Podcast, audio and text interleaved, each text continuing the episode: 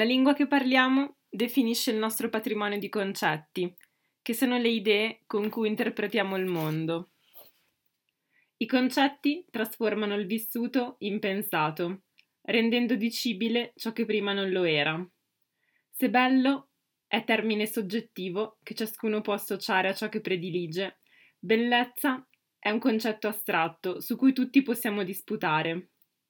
Felicità, amore, amicizia o dolore sono parole che aggregano perché hanno efficacia simbolica, anche se non hanno un referente individuale. In questo modo Stefano Iossa conclude l'ultimo capitolo del libro La più bella del mondo. Perché amare la lingua italiana? Un racconto assolutamente interessante, degno di nota sulle origini della nostra lingua e sul perché un sacco di pensatori, artisti, um, poeti di qualsiasi nazionalità si sono innamorati dell'italiano e hanno voluto impararlo, studiarlo e, e scrivere in questa lingua o comunque cantare, raccontare utilizzando l'italiano. E, e quindi è importante, secondo Stefano Iossa, alla fine una, una bellissima frase mh, mm, racconta di come spesso l'italiano, magari prendendo termini da altre culture, non faccia che farsi danno, perché in realtà il nostro vocabolario è assolutamente ricco e contiene già in sé tutte quelle parole di cui abbiamo bisogno per poterci esprimere. Ovviamente alcune anche mm, cambia- sono cambiate nel tempo e poi ovviamente non, non rinnega tutti i vari calchi linguistici, le importazioni, eccetera. Quindi non, Stefano Iossa non vuole mm, vedere l'italiano come una lingua morta, ma vuole solamente ehm, spingere gli italiani a utilizzarla il più possibile perché è una lingua degna di nota. In tutto ciò c'è una parte finale in cui mh, mm, si dice l'idea è che non si può pensare bene senza parlare bene. Solo chi possiede gli strumenti linguistici è in grado di sviluppare discorsi politici, sociali, filosofici e scientifici. La lingua ci consente di fare ciò che è più interessante nella vita e che ci definisce in quanto esseri umani, diventare qualcun altro rispetto a ciò che eravamo all'inizio. Per esempio, se sapessimo come va a finire un libro, lo leggeremmo, oppure lo scriveremmo. E lo stesso vale per l'amore, che non si può nemmeno cominciare se si sa già come andrà a finire. Bene o male non importa. La lingua è uguale, se sapessimo già dove ci porta, non varrebbe la pena di conoscerla, studiarla e sperimentarla. Ogni giorno cambia qualcosa e qualcosa ci fa cambiare. È un passo nel tempo che ci avvicina alla morte, ma che dà anche un senso alla vita. Farlo in latino, in italiano, in inglese è una scelta. Ma proprio perciò sarebbe insensato fare la scelta senza apprezzarne la bellezza. Che senso avrebbe avvicinarsi alla morte senza vivere il bello che la vita ci offre ogni giorno e soprattutto senza poterlo dire o dircelo a vicenda? Nella lingua che è la nostra, al plurale infatti, perché non c'è lingua senza condivisione. Queste sono proprio le ultime righe del testo che riassume un po' tutto questo concetto e l'importanza della lingua come condivisione di una cultura. E quindi parlare una lingua vuol dire trasmettersi anche tutto quello che c'è dietro e quello che sta sotto e che è stato costruito negli anni con questa lingua. Volevo utilizzare questo mm, piccolo preambolo introduttivo per tornare al nostro discorso sul tempo e sulla sua concretizzazione nelle varie lingue. Il tempo è un po' come la bellezza, come il dolore, come l'amore di cui parlava Iossa, qualcosa che non si può toccare, che non possiamo vedere, ma che ognuno di noi può interpretare in qualche modo. E quindi è bello, come già dicevamo, vedere come nelle varie culture il tempo sia stato interpretato in maniera diversa e i parlanti per esempio dell'italiano, dell'inglese o di molte altre lingue occidentali tendono a visualizzare il tempo come un davanti e dietro, quindi il passato è dietro, il futuro è davanti, basato sulla metafora per esempio del camminare, che noi camminiamo quindi andando avanti. Oppure anche legato alla linea del tempo, quindi il passato è a sinistra e il futuro è a destra perché noi scriviamo da sinistra verso destra. All'opposto sarà quindi nella lingua ebraica, in quanto la direzione di scrittura è opposta.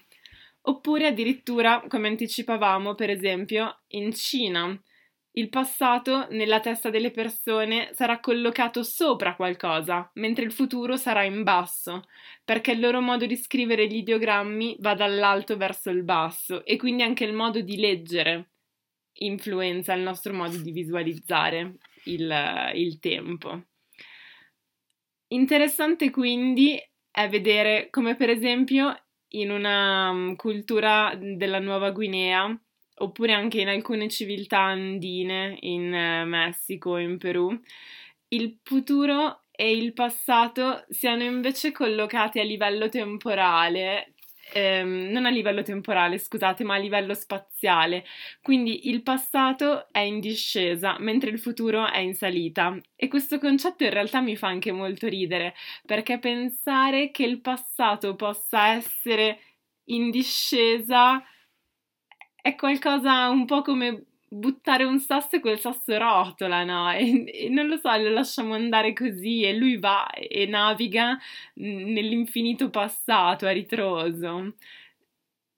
E invece il futuro è la salita, perché queste persone abitano in territori estremamente montuosi e ogni giorno devono affrontare una sfida, una salita per poter andare a prendere l'acqua o procacciarsi le erbe di cui hanno bisogno, portare gli animali al pascolo.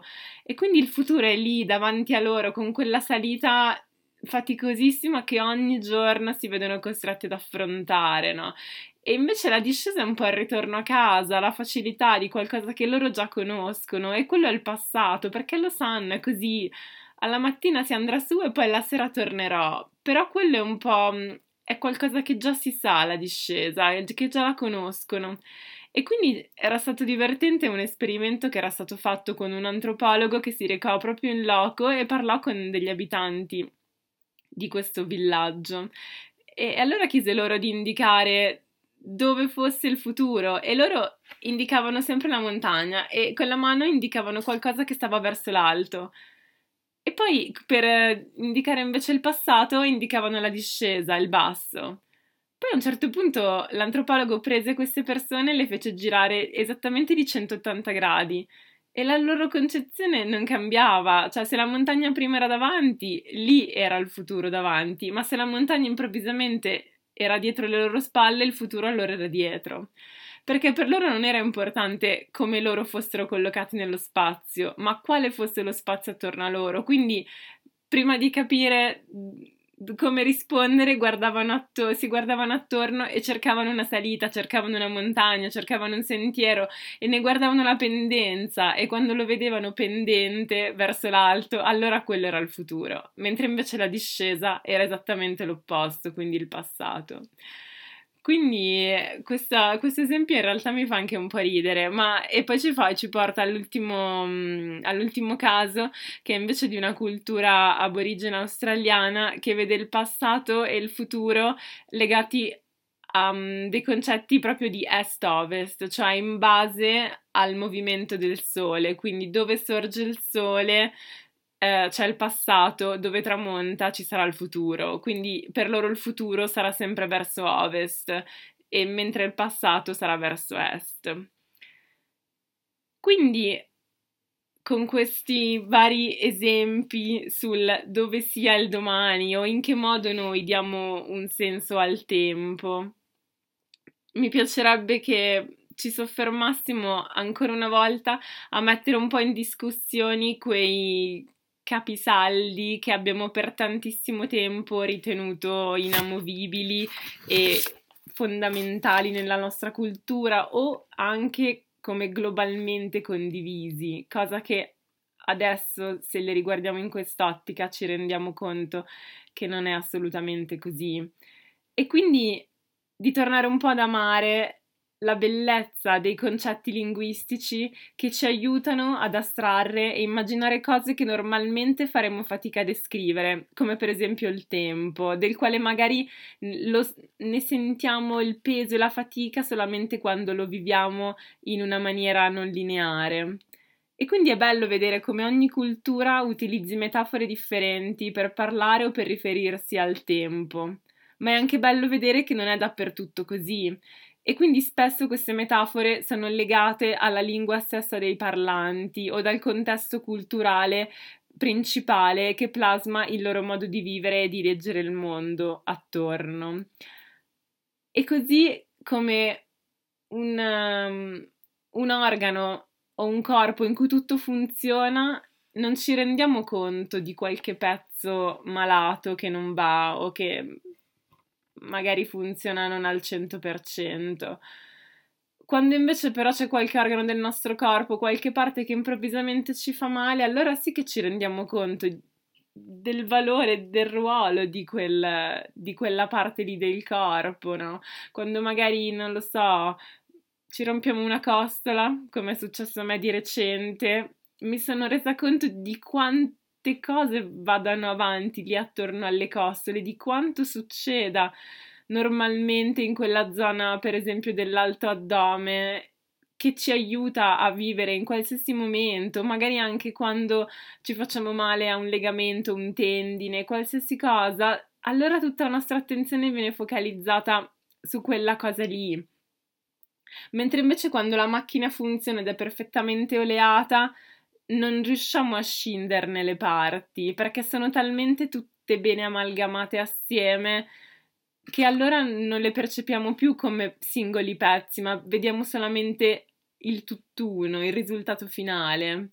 È un po' così, no? Come quando sali in macchina, si accende la macchina, tutto funziona. Quando inizia a rompersi qualcosa, allora ci rendiamo conto che in realtà quel pezzo lì di lamiera plastica, eccetera, con anche a volte musica, aria condizionata che ci porta in giro, in realtà è fatto di pezzi che sono smontabili, assemblabili e ogni pezzo può venire riparato, magari a volte no, però comunque di come quando poi inglobiamo e assembliamo tutti i pezzi del puzzle, allora ci sia quella unitarietà che fa andare avanti le cose. E quindi così, no? Come il corpo umano, come diceva anche Jean-Luc Nancy nel testo sull'intruso. Cioè, noi ci rendiamo conto che c'è una parte altra dentro di noi solo quando questo intruso, questo altro smette di funzionare. E allora ci sembra sì un intruso. Lui parlava citando un, un'esperienza di trapianto di cuore, quindi comunque anche di come un organo così vitale che ovviamente adesso mi dà nuova vita, però è un cuore di qualcun altro, è un cuore che mi tiene in vita, ora però mi fa sentire estraneo a me stesso, no? Però normalmente non ci accorgiamo fisicamente di avere un cuore, no? A parte delle emozioni. Poi vabbè, ovviamente io sono un po' cuore di pietra, quindi non mi accorgo neanche di avere un cuore emotivo. Però No, a parte tutto, ci rendiamo conto, no, dei vari organi, dei vari pezzi del nostro corpo, solamente quando qualche pezzo un po' smette di funzionare. E così adesso, no, un po' trasponendo questo nostro corpo sul concetto del tempo che stiamo vivendo in questi giorni e su come le varie culture lo vivono, sul peso che questo tempo abbia, ci rendiamo conto di come normalmente quel tempo lì sia inserito in un fluire totale degli eventi che nemmeno prendiamo più in considerazione. Però soprattutto adesso, se abbiamo voglia o ci fa piacere, soffermarci un po' di più a pensare ad alcune dinamiche che stanno accadendo attorno a noi o alle persone che conosciamo o proprio a livello anche nazionale e culturale nel nostro paese o dinamiche magari anche più grandi, eh, mondiali o di economia o di psicologia cerchiamo un po' di guardare, come dicevamo nella scorsa puntata, no? tutto quello che ci circonda facendo un salto indietro, un po' quasi a volo d'uccello. E così almeno poi il giorno che dovremo ritornarci dentro in prima persona avremo forse qualche consapevolezza in più che ci aiuterà a vivere il tutto in maniera più serena o migliore o non so, più felice forse, anche se questa parola è veramente complicata da gestire oggi, però possiamo provarci. Grazie mille, a presto.